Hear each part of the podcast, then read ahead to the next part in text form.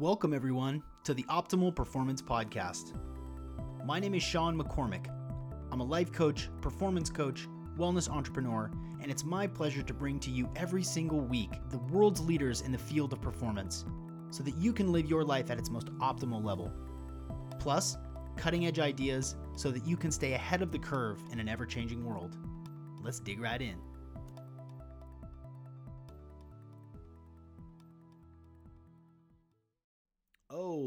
What's up, everybody? Welcome back to another episode of the Optimal Performance Podcast. If this is your first episode of the Optimal Performance Podcast, welcome. I'm so glad you're here. I hope you guys are taking care of each other. I hope you're learning and growing during this period of, of uh, in history, this, this very strange lockdown pandemic situation. This is a weird opportunity for us to learn a little bit more about ourselves and grow if we can. But I'm going to get right into the episode. On today's episode, we're joined by Mike Salemi. He specializes in human performance and is a sought after international speaker in the field of health and fitness. Mike has a diverse background in strength and conditioning and has competed over the course of 15 or so years um, in powerlifting and kettlebell sport.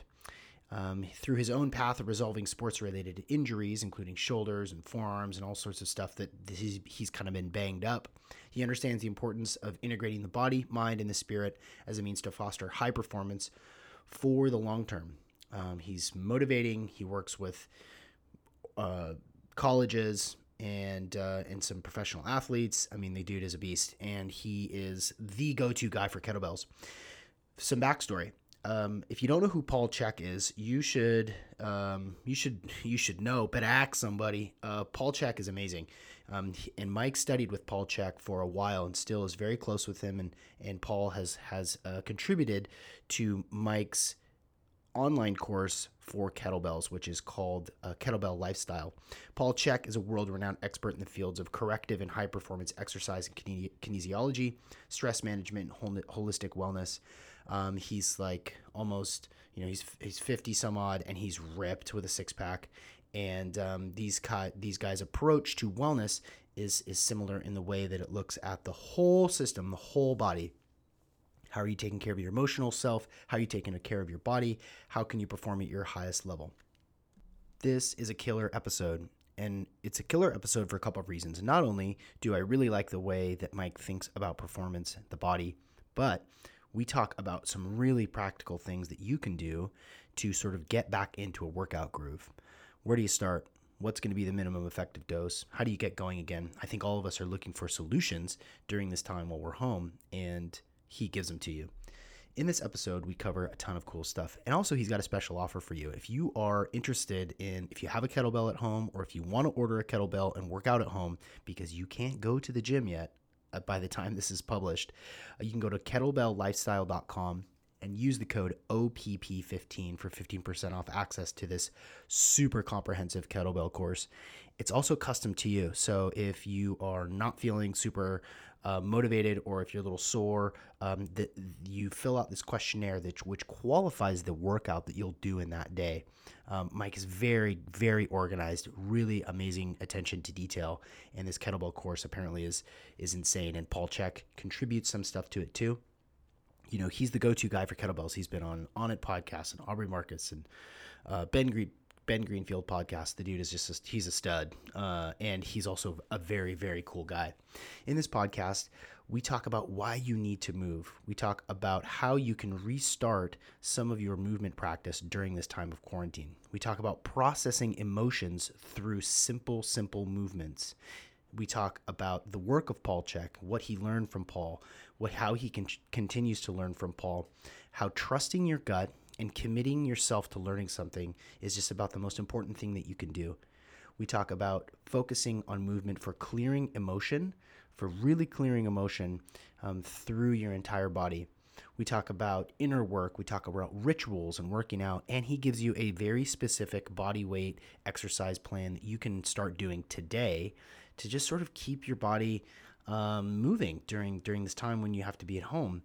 Um, we also talk about how the importance of tracking your movements to understand how you've been doing, what you've been doing, what exercise do you do to keep your body uh, functional at this point. You know, um, we talk about exercise as a stress modality, as a stress reliever modality. Really, really awesome. um, I would suggest that you listen to this episode at one and a half or two x speed because Mike is very clear, um, um, but he's he's a little slower in the way that he delivers his information. Um, not not that he speaks slowly, but this this would be a good podcast that you could listen to at one and a half or two x speed to get through it faster. Um, if you do what I do. Um, I'm so excited to, to release this episode to you. I'm so excited to be at the full reins of this podcast and the website is coming soon and i am going to have a special offer for you guys to go check out the website. I just want you to go check out the website and when i do i'm going to have a really cool offer for you guys that i know you're going to love. It's so awesome. Um, before we jump into the episode i just want to shout out to two of the sponsors that make the show possible if you're not wearing blue light blocking glasses already, and I've, you've heard me talk about it, you've seen the other biohackers do it. If you if you don't have them yet, you are really you're totally missing out. The advanced blue light lenses from BLUblox, B L U B L O X, are Australian lab made anti blue light glasses to be worn during the day when you're exposed to artificial blue light. Uh, the blue light computer glasses filter down the blue light and eliminate glare, which reduces digital eye strain, headaches, stress levels, leaving your eyes and mind feeling refreshed.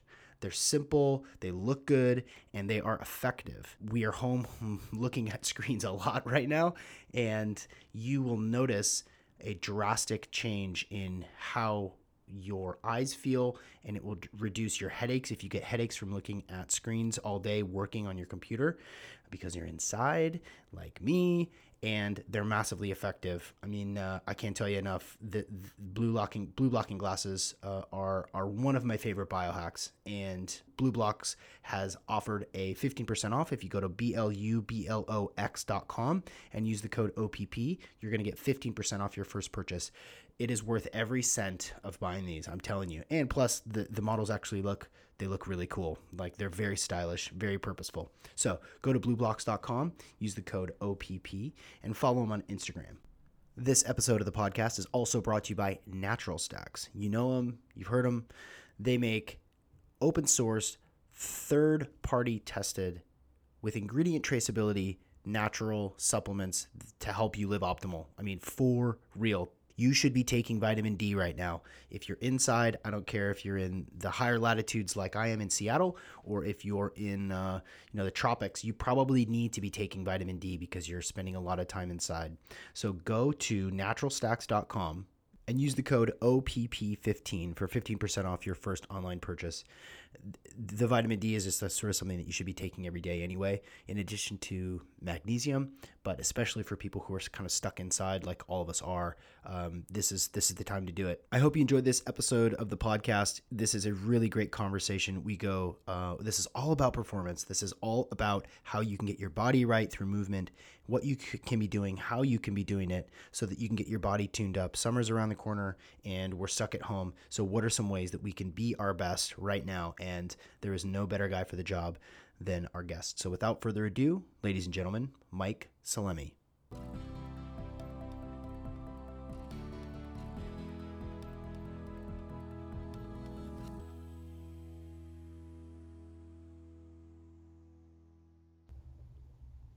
And we're here with Mike Salemi, performance specialist and creator of Kettlebell Lifestyle. And my friend, Mike, welcome to the Optimal Performance Podcast. What's up, Roger? Thank you so much for having me, man. I'm excited to be here and, and freaking stoked to chat it up with you.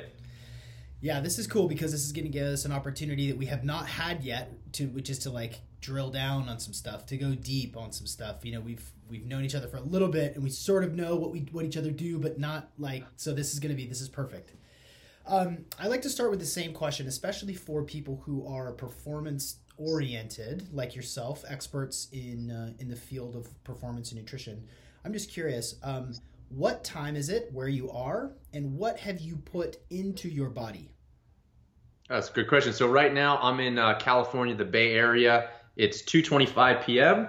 and I'm sipping on some bone broth, baby. I'm sipping on a, a nice thing of homemade bone broth that my sister-in-law made for me, and um, it seems to be there's. I mean, you can see the color of it right now. It's like she puts turmeric and and man, I think she, they do like a process where it's like 36 hours roasting the bones and all the vegetables, fennel. So today is um, when I'm doing days of heavy work. and a lot of cognitive work, I honestly don't like eating a lot. So what I find is when I eat a lot of um, meat or heavier type foods, it slows me down a little bit mentally. So knowing that we had our podcast and such today, and I wanted to make sure I was sharp and ready. For the most part, I've had bone broth throughout the day. I had uh, two dates uh, from her her date farm, and then this morning, um, just two two sunny side up eggs. That was it. So some fat, some stuff to keep me going during the day, but nothing nothing crazy. Nice. Yeah, it, most most folks have a similar answer who are you know um, performance specialists. You know, the, the, not so much the authors and the doctors really. You know that I have, but but for, for people who are uh, performance specialists, masters of their craft, like they have similar answers. They'll they'll either eat very little or nothing at all, or just be buzzing on nothing but coffee. Do you drink coffee? Uh, I do actually. I did have. A, I'm sorry. I did Gotcha. actually. I'm, I'm- you got me. You got me. And how could I forget? How could I forget? I'm actually. Um, I had a, a really short shot of espresso, and uh, with a little bit of butter this morning uh, early with those eggs. Yeah. Any vitamins or nootropics or anything like that? You know what? To be honest, not really. From time to time, the only one that I usually do take is um, uh, why is it? Uh, from Neurohacker Collective Qualia, Mhm. and uh, that's the only one that I will take from time to time for like when I'm presenting or stuff like that. Uh, and I've gotten really, for me, it feels really good and it tends to support. But even with stuff like that, like I'm honestly not a huge supplement guy. So me to even me say like I take that supplement for me is a, is a big statement. Usually everything's just whole foods. Uh, for the most part, not not this year, but I would grow my food in the back. Go to um, for me the best supplement in the world. So I support local farms, and uh, especially right now Belcampo meats. And uh, I'll do like, dude, there is nothing, nothing for me personally that I've noticed an actual uptake in my vitality, how I feel, how I perform, than grass-fed, grass-finished liver. Like no supplement in the world. I mean, I know supplements quality. I feel, but like a lot of supplements from I don't even know X, Y, and Z multivitamin. That I honestly never really felt anything. But liver, dude, I'm like Captain America or like Wolverine. It feels like after. Do you uh, do you gut it raw? How do you do it? So I've done it in multiple ways, and it gross it probably will gross most people out. But you're smiling, so I think I know we're we're kindred spirits in this one. But uh, I used to just chop a little bit raw and throw it in a shake and blend it up. Uh, but lately, basically, what it is is uh, I really love it with uh, ground beef, and so usually for like a two pound pack of ground beef, I would say it comes out to maybe like a size of an ice cube and then I mince the liver like really, really good, and then I'll mix it with the ground beef and some onions, and that's usually how I've been taking. Uh, so nothing, nothing crazy, not a lot, but three days a week, two to three days a week, and I can honestly say, it, for me at least, it feels pre- pretty significant.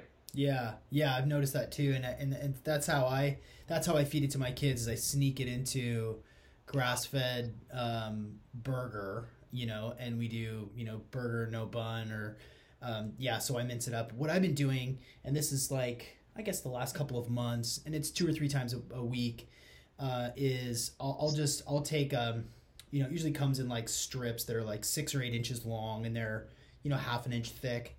I'll take a whole like little strip of it and and not dice it, but just sort of like cube it up, and then I'll just well, well I'll just drink it like I'm taking pills, and I'll just put two or three chunks and just drink it down raw.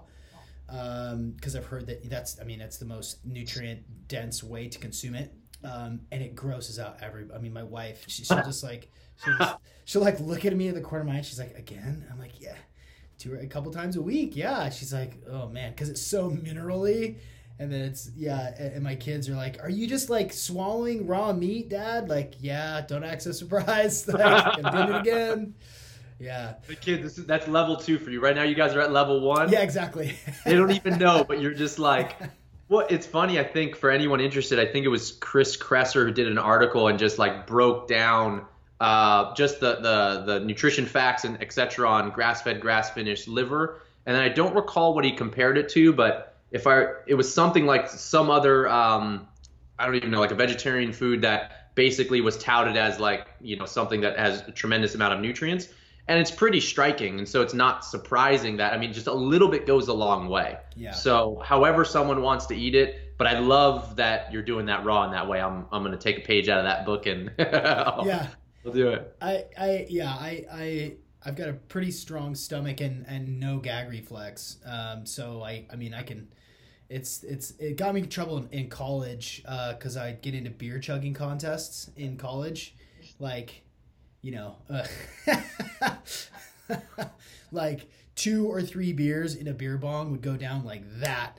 Um, actually made kind of a lot of money on it in college because we we'd, we'd set up bets you know, we'd go to house parties and they'd bring in the heavyweight and like we just take bets. One night we made six hundred bucks on uh, beer chugging contest with me. Yeah. Anyway. Uh, All right, liver chugging contest is next. We're gonna start a new fad. Yeah, right. Wash it down with some bone broth and like, like let's go, let's go. To go viral. So I would love for you to give everybody a little bit of a, a high level sort of Mike Salemi origin story. You know, your life path I think is very interesting because I know that you got started in your craft uh, early. You know, you you you found great mentors, you learned from the best, you committed to your to your trajectory and and I think it's a really unique and I think it's a really interesting story, especially for folks who are like under 30 who are listening right now. Can you tell us a little bit about what you're an expert in, how you got there, and and how was it that you have um, begun to continue to grow within your sort of level of expertise? Please. I love that man. And, and one of the words that you shared was trajectory. And so like when you first shared that word one of the things that came up for me was like if i were to look at least my life you know from when i first started getting into movement which was as a young age as a gymnast and i had a uh, a silver medalist from Bulgaria as my coach, not when I was that young, but a few years later. When I look at from the the series of events that started then, which I would say were probably the most shaping moments of my life as an early age that were put me on this path, the trajectory is not linear. And looking back, like the trajectory, and even now, like every single day, like I'm I'm making mistakes, I am learning, I am getting my butt kicked but I truly do believe that if your mission, part of your mission is to grow and to continue experiencing deeper or just more, you know, more beauty in life, like you're going to be challenged and you're going to even seek out challenges. I'm not saying that I want everything to be hard, but I don't want things to be handed to me. And so the trajectory is like this. I would say in the long run, it's in the upward direction, but it's up and down and up and down. And it's never been, and in fact, so I started as an athlete, started as a, as a young kid, as, as a gymnast and then competed there. I would say that was the the base for my understanding of movement and working through fears and understanding body control and what it means to be coachable and team. And and what's interesting and I was never a super high level gymnast but to be honest like for me it doesn't really matter. Like it's it's just like what are the lessons? What do you learn from the environment that you're in? And thankfully my parents are the ones who put me in that environment and I think gymnastics, jujitsu, even wrestling are all great foundations for for any kid to be in. You know, I when I was approximately 14, I had a lower spine injury, and that took me out of gymnastics.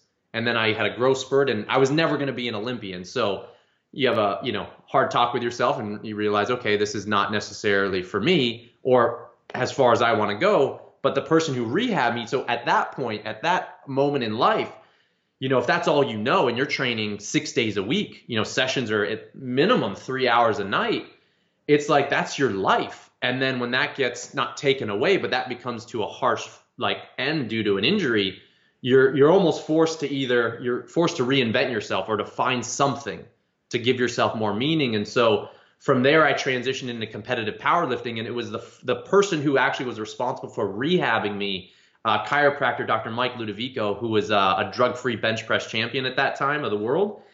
He brought me into his basement powerlifting team. He's like, dude, you love like my favorite part of gymnastics was conditioning. My favorite part of freshman year of football, which that's all the year I did, was like I didn't want to be on the field. I was like third string running back. I was like, just leave me in the gym. Like I don't want, you know. And then I realized how much I loved weightlifting and and what the lessons I learned. And so this theme of sport, you know, to injury, to powerlifting, which I got injured as well, to transitioning to Olympic weightlifting, to kettlebell sport. These sports that I competed in, each transition came through injury.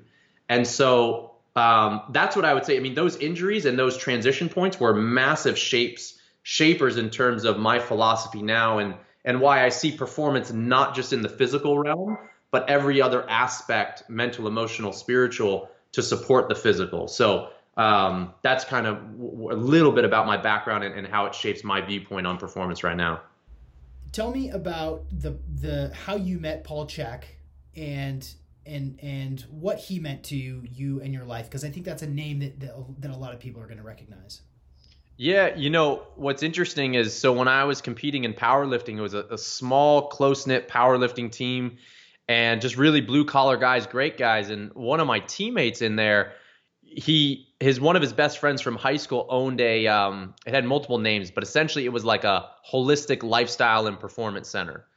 And this guy Brian Shamp, who I later partner in business with, was one of the first Chek practitioners in the Bay Area. I think he was the first or the very few like years ago. And he modeled his entire facility after Paul's teachings. And so he had all Chek practitioners in there, functional medicine people, hypnotherapists, good chiros, like the whole acupuncturist.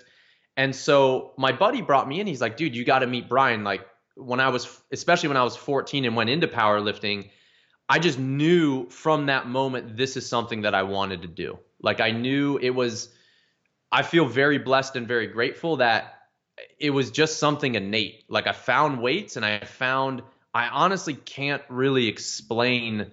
Uh, it wasn't something thought. I just felt this is where I'm meant to be. And so he introduced me to Brian, brought me, he's like, you got to meet my boy.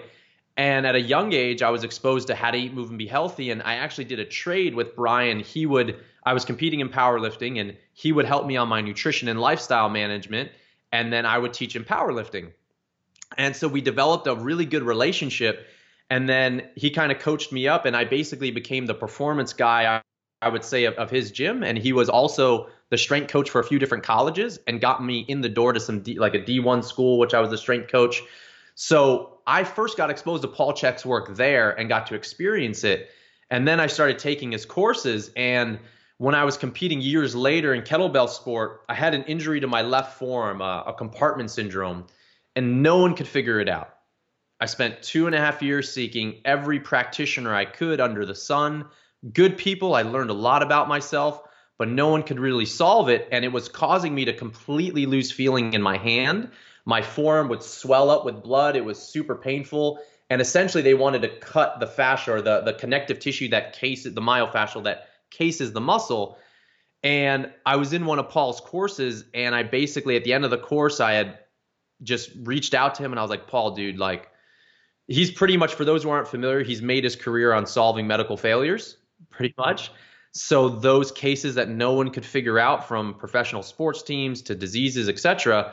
So he's like, he was actually, believe it or not, he was the first person or practitioner that I worked with that didn't promise that he could fix me.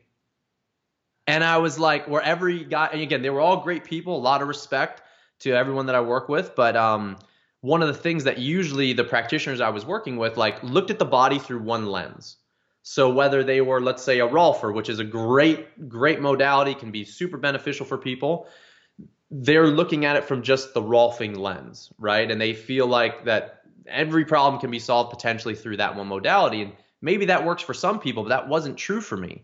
And so Paul was like, you know, I'm honestly not positive, Mike, but you know, from what you're telling me, he felt around, he asked me some questions. He goes, I do think I can help you, but you need to come down to San Diego. You know, I'd have to get you on my table. I'd have to assess you, and I'll do the best I can, but I can't promise you that I can fix you. You know, and so I was like, holy smokes, the first person who didn't promise that, uh, that they were going to solve it, and I was like, all right, let's do this. And so I committed to two and a half years of once a month flying down to San Diego, working with Paul for one to two days at a time. Uh, massive financial investment. You know, I, I, dropped out of being in a master's program of um, functional medicine and nutrition to fund that and a few other sacrifices, but it was the best investment I ever made. Wow. Can I, can I, I want to dig into that a little bit. I think especially now when during this, you know, the recording of this is during, you know, smack dab and hopefully what's the middle of, of a, of a global pandemic. And, people are having to make hard choices about what they commit to, what they spend their time doing, how they want to transform themselves. Can you talk us a little bit about what your thought process was when you decided that you were going to put your faith, time, and money into someone to fly down? You said once a month for how long? Usually a one to two day coaching because he doesn't. That's very like focus work, so it's a full day. Usually minimum half day on a quick session. And how many months in a row did you do that? Two and a half years. So you're looking. Wow you know, some maybe it would be five weeks, maybe it wouldn't be four weeks exactly, but it would be between three and five weeks at a, you know, I would every intervals like that. How did you know? How did you know that this that that was the right thing to do? What what it went through your mind to decide? You know what? Instead of going through this advanced program that is directly in line with what I want to be and what I want to do in the world, I, I instead I'm going to commit to go down and get treated by this guy once a month for two and a half years. Can you walk us through what, if you can remember, what was going through your mind at that time? Well, like one of the biggest things that comes up is, you know, for those of you, and, and you're very familiar with Paul Chek's work, like if you look at, like just someone, just Google him right now, right? Yeah. Type in Paul Chek uh, on Google Images, and you'll see. I mean, he's close to 60s, he's in late 50s, and the dude is more jacked than I'll ever be. like, and he doesn't take, there's, I can t- 100% tell you with full certainty, knowing him, him being a dear friend. There's no steroids, no juice at all in that guy. It is full, pure nutrition, sound training, good mental emotional management. Um, and so, you know, I knew that there was the coaching process with Paul is incredibly in depth. It covers, every, even though I was going to him to help solve an orthopedic or a physical issue, the coaching by no means was just physical, no way, shape, or form. And the amount of changes that I went through during that process beyond just the physical, I honestly don't know if I would have been open or willing to elicit that much change if it wasn't with someone who lived, eats, sleeps, and breathes as much as he does. Mm. And so it's kind of like, you know, I, I, mean, I don't, I don't have children, but you know, you have children. But one of the things I could speak from even my own father or other mentors, it's like there's certain things that are said, and then there's certain things that are observed. And as as children with our fathers or mentors or whoever, it's oftentimes we learn so much more through the observation oh, yeah. of what they're doing, right? So even though my sessions were, were really great with Paul and cre- incredibly skilled on program design and periodization and that sort of stuff, I got as much, if not more, just spending time hmm. with him and observing how he lives. And it, it, it, you know, so I just knew the way he lives his message that was the biggest that was the thing that i felt that was the like i'm a, i would say i would i'm more of like a heart-centered person. So i try to go more with the heart and then the mind as opposed to thinking so much even though i think a lot too but it was just a gut feeling. And so i try and tap into that internal sense and it just felt right. And um yeah. Yeah. Yeah. Well, that's that's that's incredible. Um, so so walk me through a little bit. What are some of the things that of your teachings that are now that are now yours that you put your own signature on that you have that you have helped your people and I mean and I and I know that you've helped many many many many people with their movement with their health with their performance what are what are a couple of the key things that um, that you've learned through those sort of earlier days uh, working directly with Paul Chek? Yeah, I mean that's that's an awesome question. Um, you know, even though people seek me out for movement, I would say first, like that's that's the door that's most open. At least I think in our Western culture and in the states and stuff like that. Like people see me lifting kettlebells or teaching or Bulgarian bags or band training, working whatever.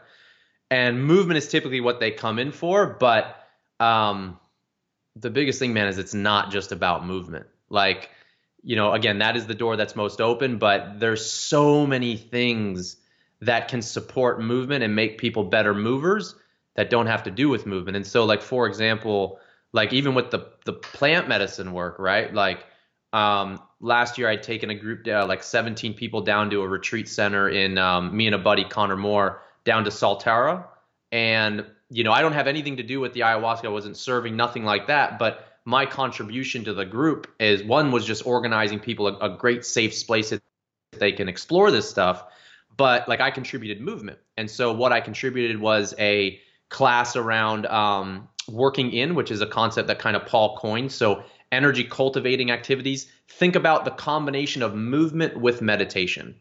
And you can do these working in activities to focus on different zones or different energy centers of the body. So whether it's even spoken or not, or I've ex- like explained it to the to the group or not, how the class is designed is to get people to move and to move their emotions. And so, at least in my experience, a lot of the the medicine work or the inner work doesn't have a movement component. And maybe it's just because I'm a mover, you know, and, and I've really resonated with that, that I feel like I process so much through movement. And so that is, um, you know, people may think that they're doing movement when they come to me or, or whatever, or, uh, but it's so much more than that. So a lot of the, like, let's say specifically athletes, like I work a lot with fighters or fight coaches. And so and I'm speaking also from personal experience because a lot of times the injuries I had were due to overtraining and pattern overload and burning out. And it's like you got to think too like working out is one component. That's the energy expenditure activity. That's what we're all super familiar with.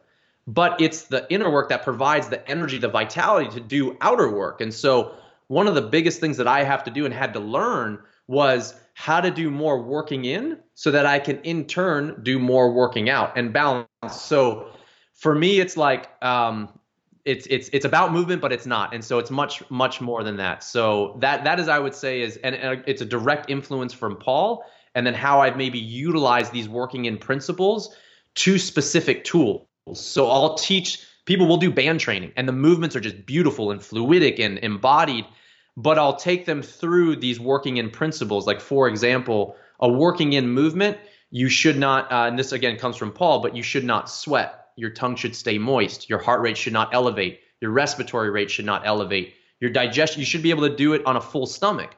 So you can take these principles, integrate breath with movement, and through some of the tools that I love teaching, you can have a very cool movement exploration and have it leave you more energized as a result. Hmm. hmm.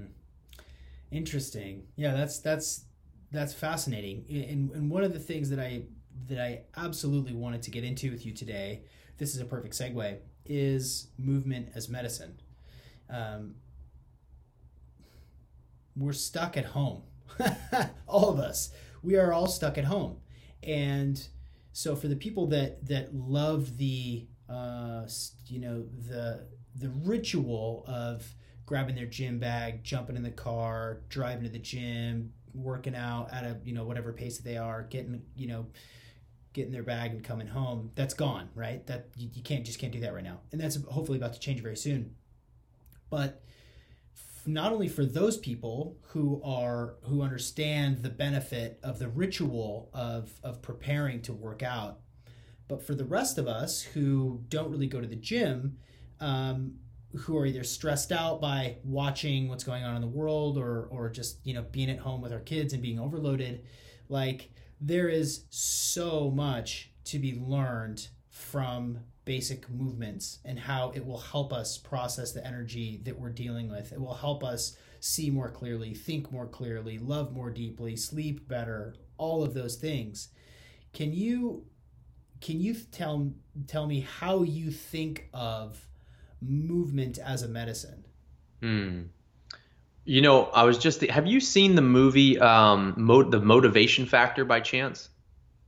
I haven't. So I'd highly recommend. It's kind of tied into what we're talking about, but my one of my clients, uh, really just badass jujitsu guy, and he's been trying to get me to watch this movie for like must be like eight months, right?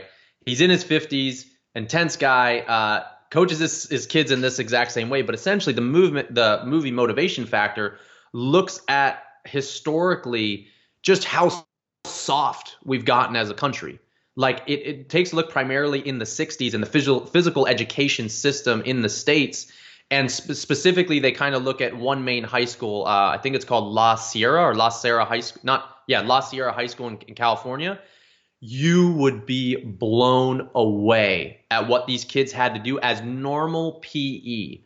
Um, one of the tests at the higher level of the students, and every student had like eight packs and all this sort of stuff. Can you guess one of them? And I was looking at the testing for this stuff, and I want to see if I can even do it now. They had to carry another classmate on their back, right, and go like a walk. take a guess. Take a guess at how long they would have to go for. Now this is the higher tier, but take a guess. Um, a quarter mile. Okay, quarter mile. Great. That's. I mean, that would be. That's, that's that, that'd be extensive, bro. Five miles without setting a kid down. They would have to tread water for two hours as well. And these are not water polo kids, but this was standard PE in their high school. Like, wow. And it was just so amazing. And they bring in a lot of, you know, medical doctors, scientists, and they talk about these correlations about, you know, what the, these correlations between mental health, emotional health, academic health.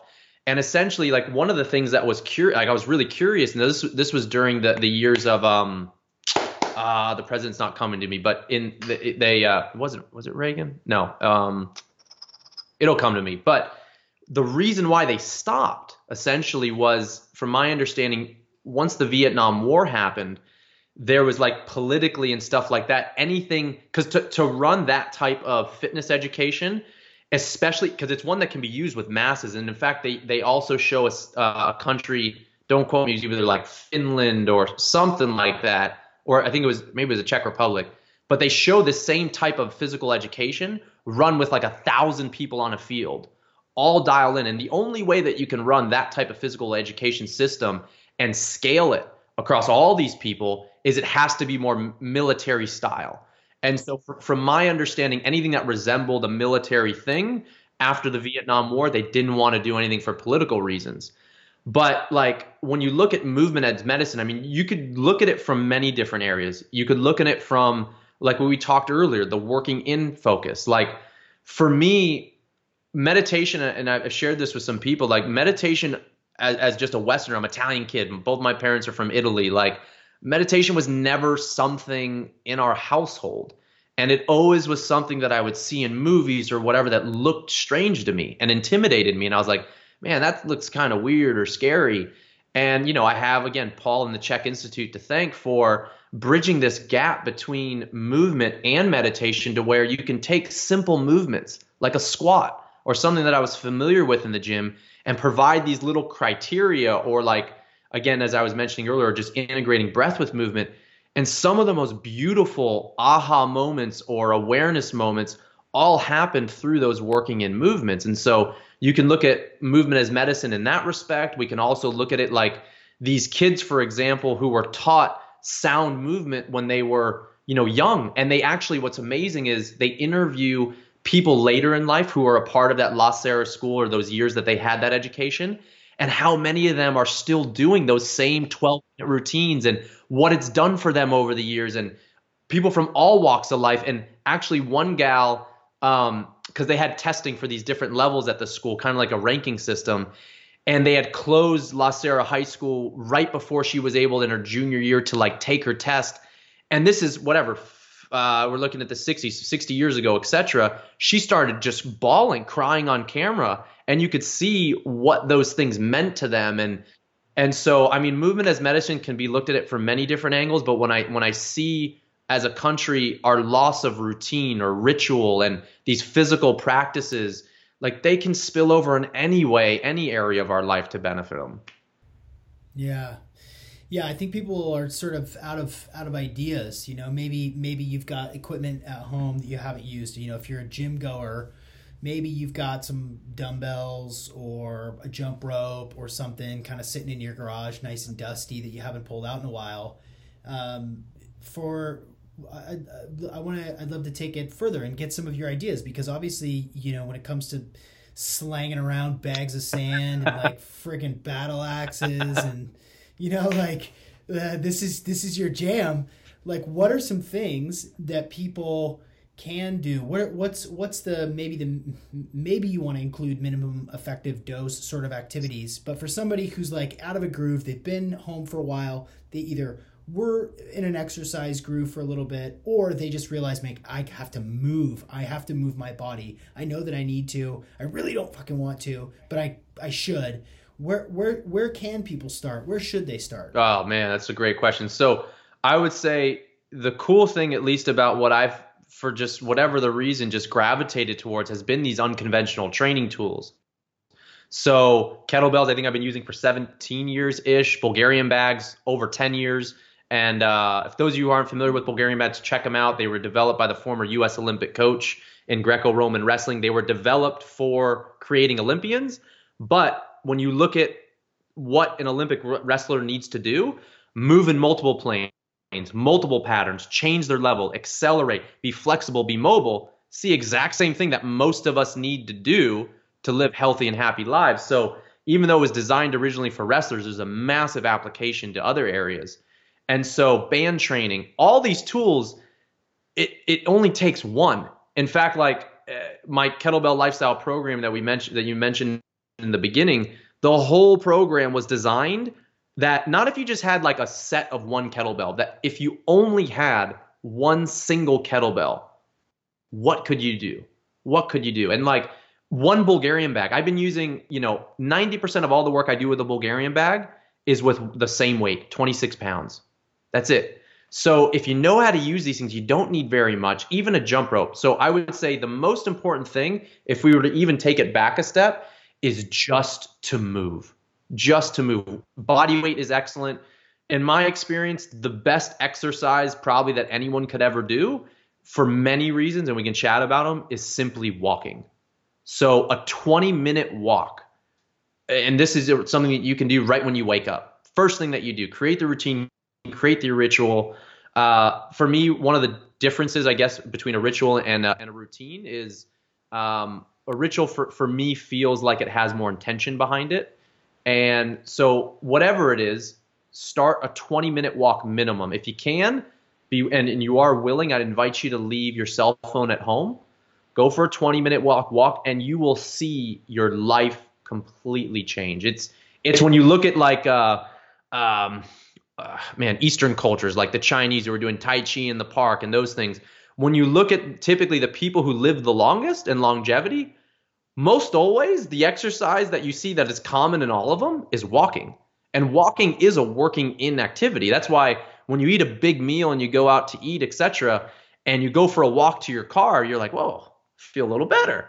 You know, you can integrate things. So I would say start with walking every day, minimum 20 minutes and once that becomes a habit, a habit, an ingrained pattern in your daily life, it doesn't feel stressful, it's supportive, then build off from there. What I tend to see is people try to do too much too fast and they overcomplicate things. So start with the walk and then once you have that that routine in place, then build from there. Perfect. So let's say let's say that's that's a low low bar for people to do and they say okay cool yeah i'm gonna i'm gonna follow mike's advice i'm gonna start going for a walk in the morning. Um, then what? Then what's next?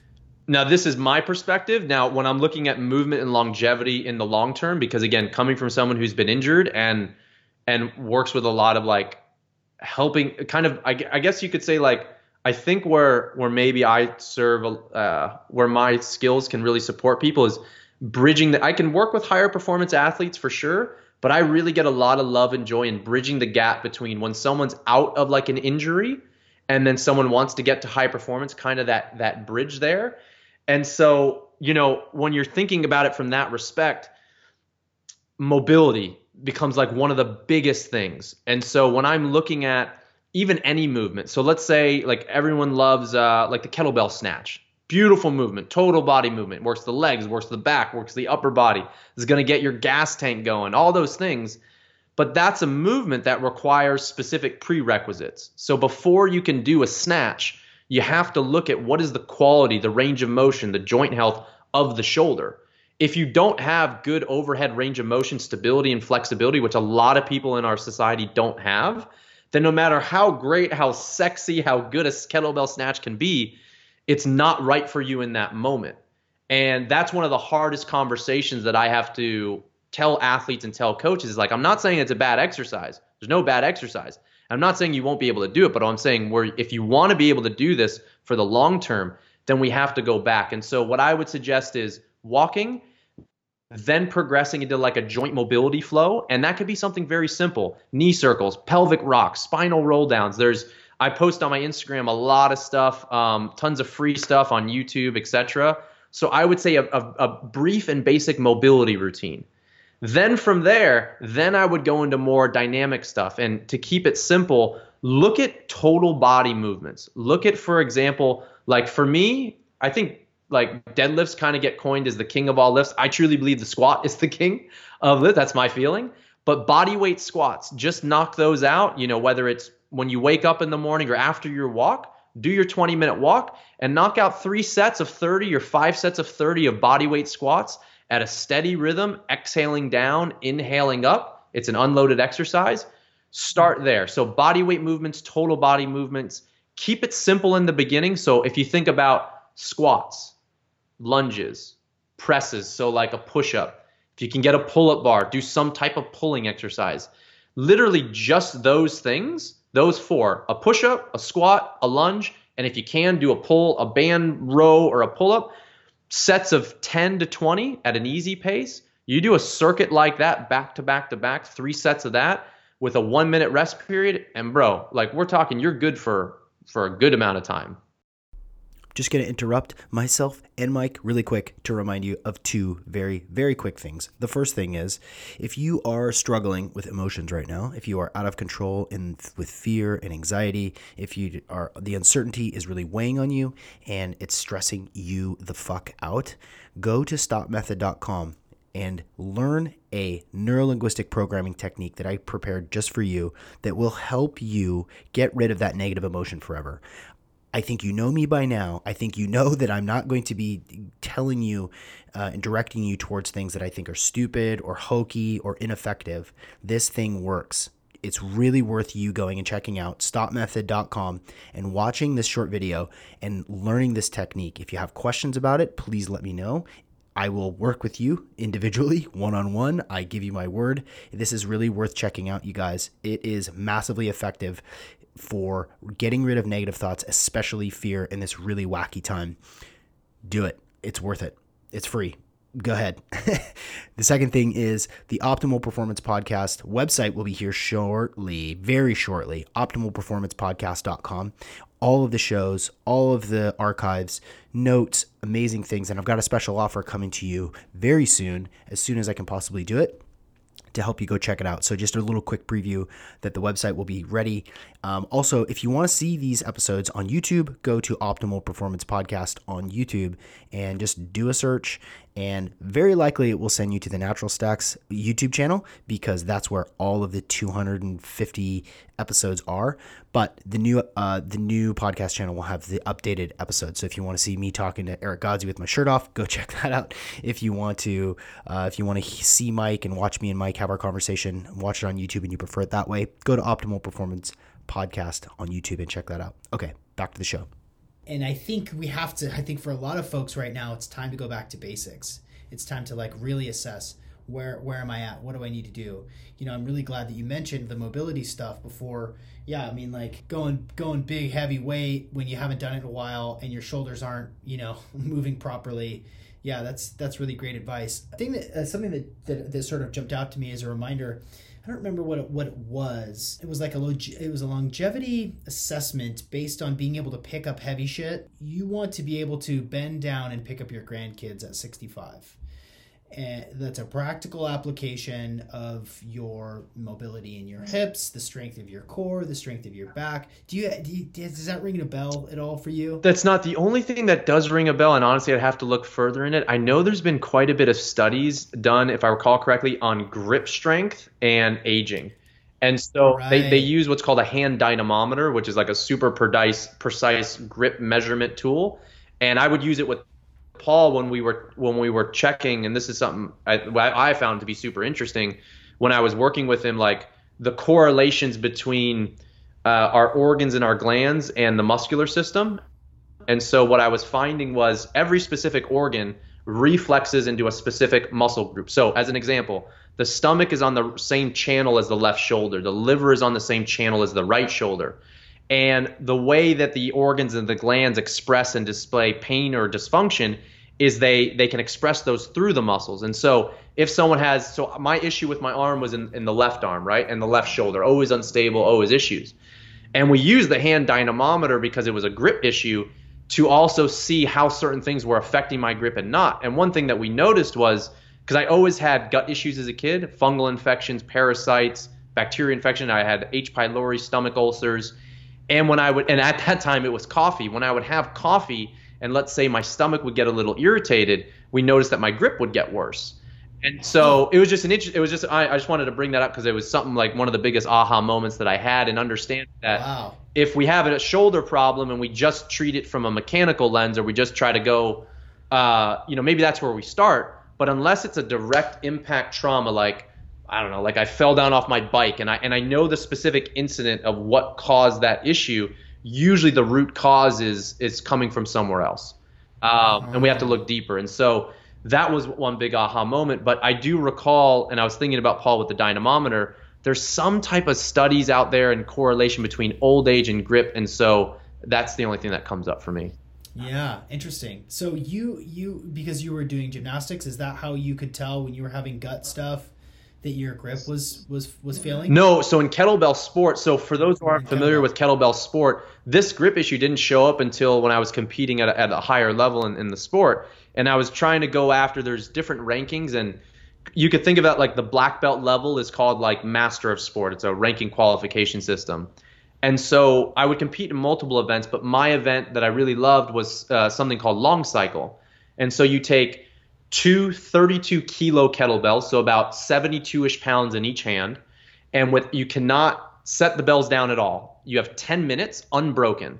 So in 10 minutes of an unbroken set without setting the bells down, you swing the bells through the legs, clean them to the chest, and then jerk them overhead. So you do essentially a continuous clean and jerk for 10 minutes with kettlebells about you know 144ish pounds, and your only rest period is here overhead with the elbows locked out or at chest level.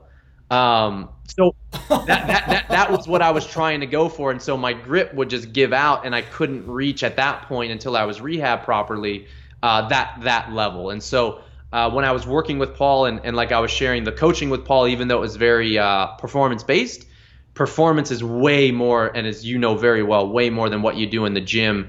And it's what you're eating and, and all the other things that we've chatted about. So we were able to make the correlation between food, nutrition, organs, and then what was being expressed through the muscles and therefore limiting performance. Hmm.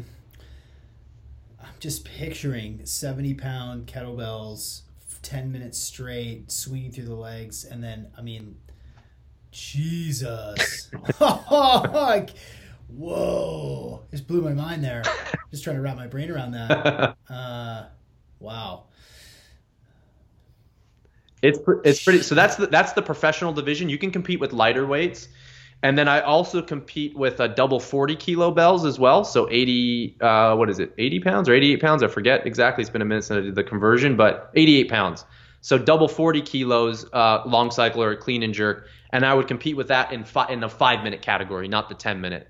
But like my, like I would say like my. Uh, one of my most like I guess proud moments, I guess you could say, was when I, I was able to hit Master of Sport in 10 minutes with double 32s, and then I got uh, I got excited, so I came back a few hours later in the competition and entered the double 40 kilo category, and I became got like I think it was within two reps or three reps or something like that of hitting Master of Sport in the five minute with the 40s in the same day. So that was something I was really really stoked about. Yeah, almost got Nice. it, almost almost. This is it's as obvious and low hanging fruit, but how do you think of exercise and movement as a way to manage stress?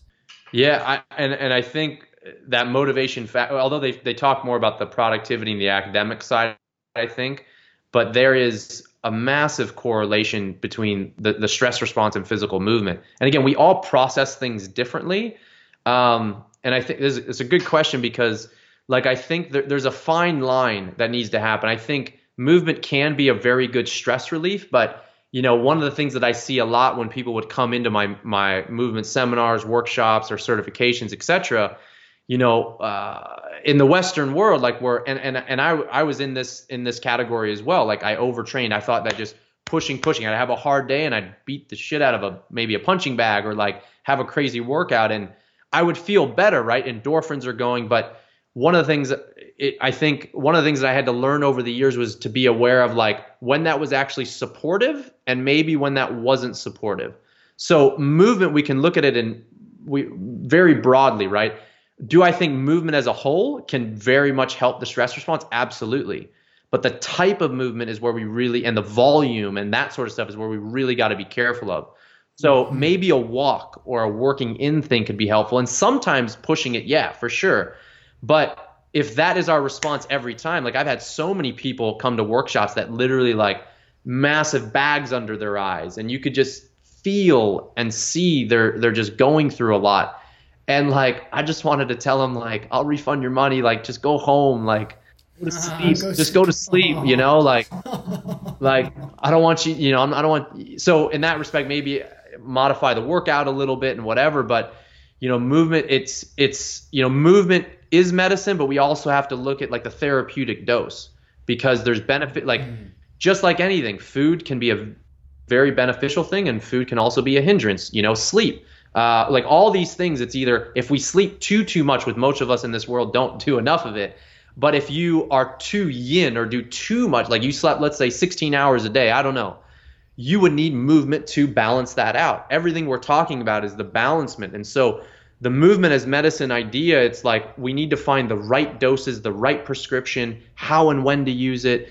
So again, it can be very beneficial, but I think if we ask ourselves a question in that moment and check in with ourselves like why am i moving in this way today what what would what would be the right approach should i do some gentle movement or is today a day where i feel like just ready to crush it and i have the energy i slept good then i can go after it um yeah yeah yeah for those people who are slumping right now who are who are staying at home they're not going to ball games. They're not watching any sports on TV. They're not they're not seeing friends. They're home a lot. They're managing work in a new paradigm. For those people that that lack that motivation to even get started, they don't know where to start. They don't know what to do.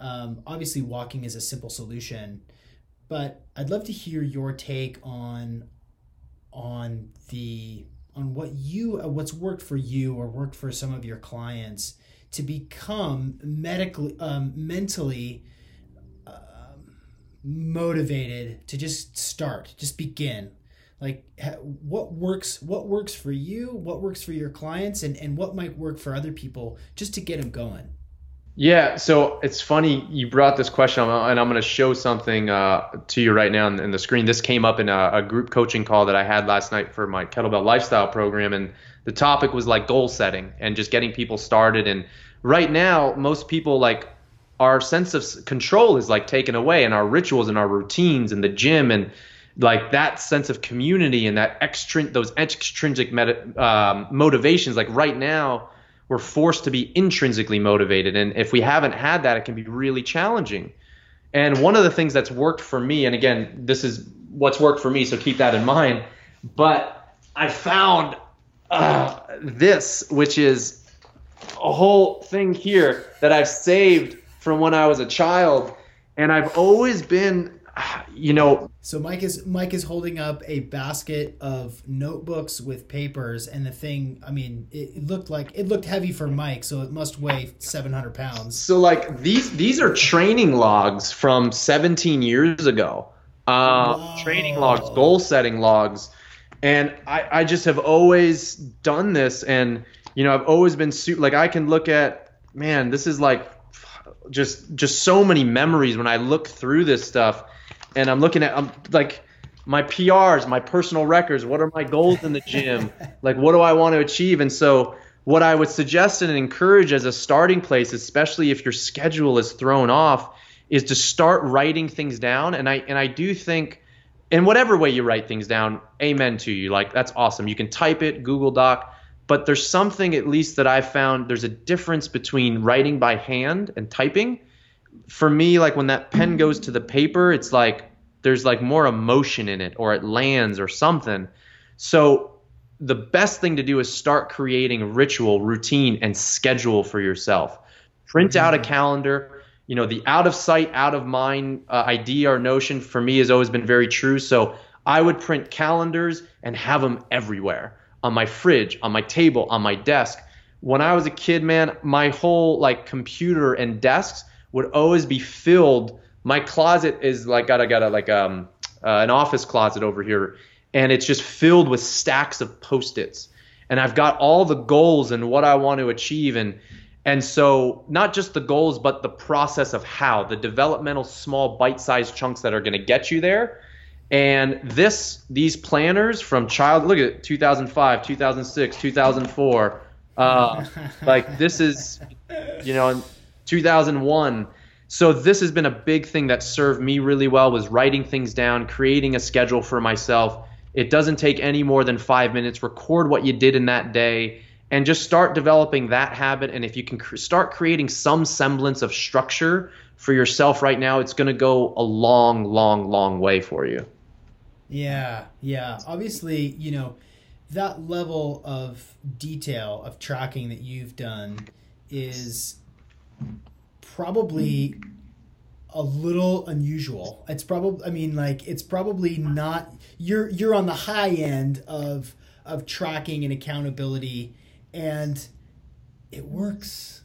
it works. The output, the result of tracking things closely and watching progression and and and executing on these goals has led you to health, performance, wisdom, satisfaction in business, in your in your physical career, in helping people and making a difference in the world. Uh, that there's there's something that we can all learn from that. You know, if, if you've never written, if you haven't written shit down in months and you don't have any goals and you don't know what the fuck you did yesterday and you don't know what the fuck you're gonna do today or tomorrow, like it's it's probably a good idea to write some stuff down. Write write how you moved. What what is it? What gets measured gets what gets managed gets measured. What gets measured, what's measured gets managed. Um, I, I, I, I think that that's that's really great advice. And for folks that that don't have that inclination, that aren't aren't oriented in that way of tracking what they do and how they do it, now is the time. Now is the time. Aho, aho to that. Yeah, and I yeah. back then, like I didn't know what I was doing. Like I was just writing, you know, I was I was writing writing whatever down, just sets and reps. I'm looking at one from 2002 when I was, you were 18 years ago. I'm 33, so do the math, 15 years old. But I wrote stuff down, and I'm telling you, like it was just just that pattern, that habit like will spill over in everything. Like it started for me in powerlifting and gymnastics and schedule and routine, but just like you're saying, it's had an effect on every other area of my life. So the reason why I loved weightlifting or powerlifting so much as an example is it was a very objective way to measure progress. Like I knew as a kid and would build confidence and all these things just by seeing, okay, this week or this month, like, man, I increased the bench press five pounds. And I could see hmm. progress, more weight, more more large pizzas on the bar. We used to call the 45 pizzas you know, like more pizzas on the bar was just a massive sense of achievement and progress and confidence and learning and failures and wins and coaching and learning how to be a student.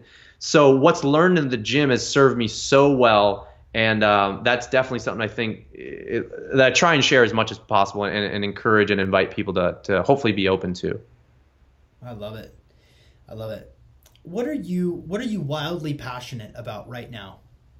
You know the. Uh, everything that we talked about, like like this podcast right. is like super super stoked. But um, you know, I the the kettlebell lifestyle program that I talked about is essentially. Uh, I'm I just released the beta phase just right now, and I'll be launching it in a few weeks. And essentially, like what you heard of everything that we've talked about is reflected in that program. So it's it's it's pretty it's kind of crazy on the back end, incredibly complex. On the front end, very simple and intuitive. But essentially, one of the things that I learned through working with Paul, for example, and the injuries was, you know, I was always trying to be a good student. Like I'm always to the best of my ability to want to be a good athlete and all this stuff. And and I've had some I've been fortunate enough to have some really great coaches and Russians and Bulgarians and and again, I don't believe that there's one way to the top that hasn't been my experience and certain things work for certain athletes and certain mindsets. But in my experience, to a large extent, most programs are overly rigid. And so what happens was is I would get a three month program and I'd be working under a great coach and I no matter what would not listen to the signals, the symptoms that my body was giving me, and I would push through and push through and push through, uh. and that's what led to overtraining. And so with Paul, and and one of the things that he implemented was we would do crazy tracking every day on daily readiness assessments and looking at mental, emotional, spiritual, all sorts of stuff. And I'm not saying everyone has to do that by any means, but what I am saying is we utilize that to help modify the training and where I was in that moment. So if I was going through a relationship challenge or I had a fight with someone at work or whatever, you would see my stress response change. And now we have more like uh, heart rate variability and things like that to measure. But essentially, what the program does is, and I and I don't have technology like a like a watch or anything, and I, and I did that on purpose, like a five question questionnaire looking at gut health, looking at joint health, looking at mental emotional health, looking at sleep, and essentially basically what you check in with your training readiness assessment, your program on that day modifies. And so, mm. super stressed out, it's going to give you working in recommendations, active meditation, stretching.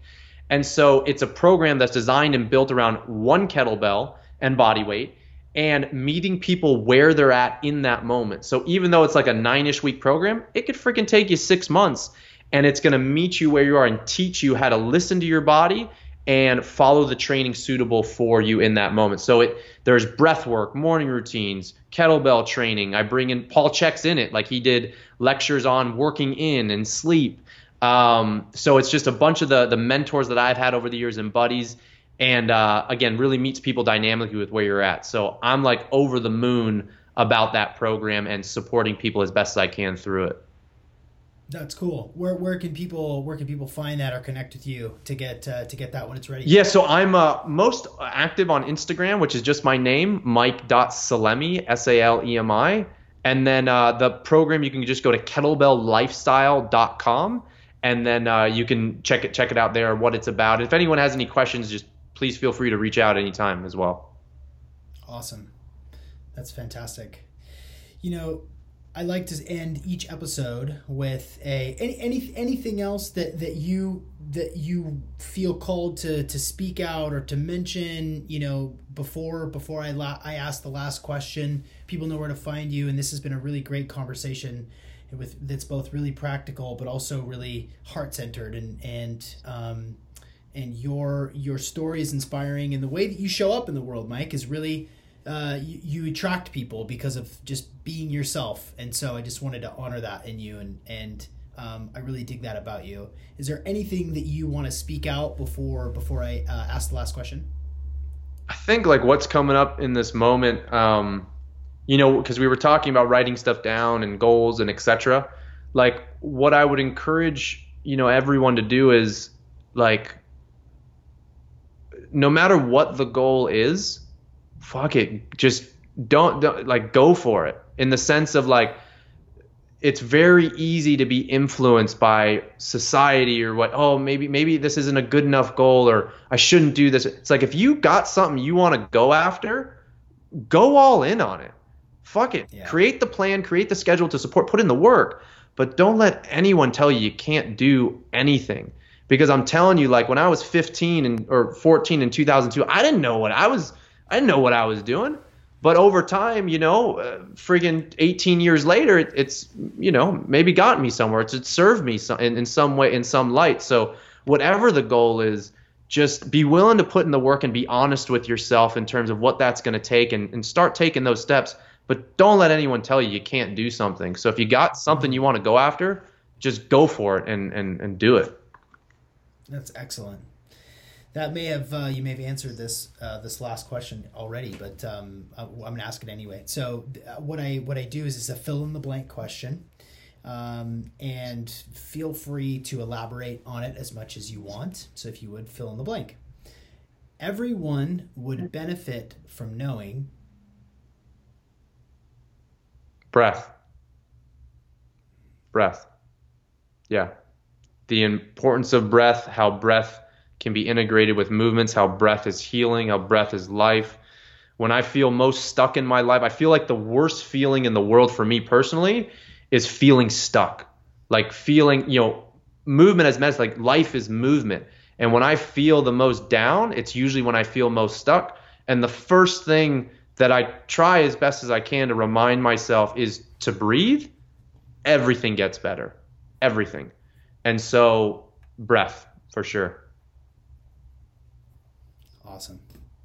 Mike Salemi, thank you so much for joining me today on the Optimal Performance Podcast. Thanks, brother. Thank you for having me.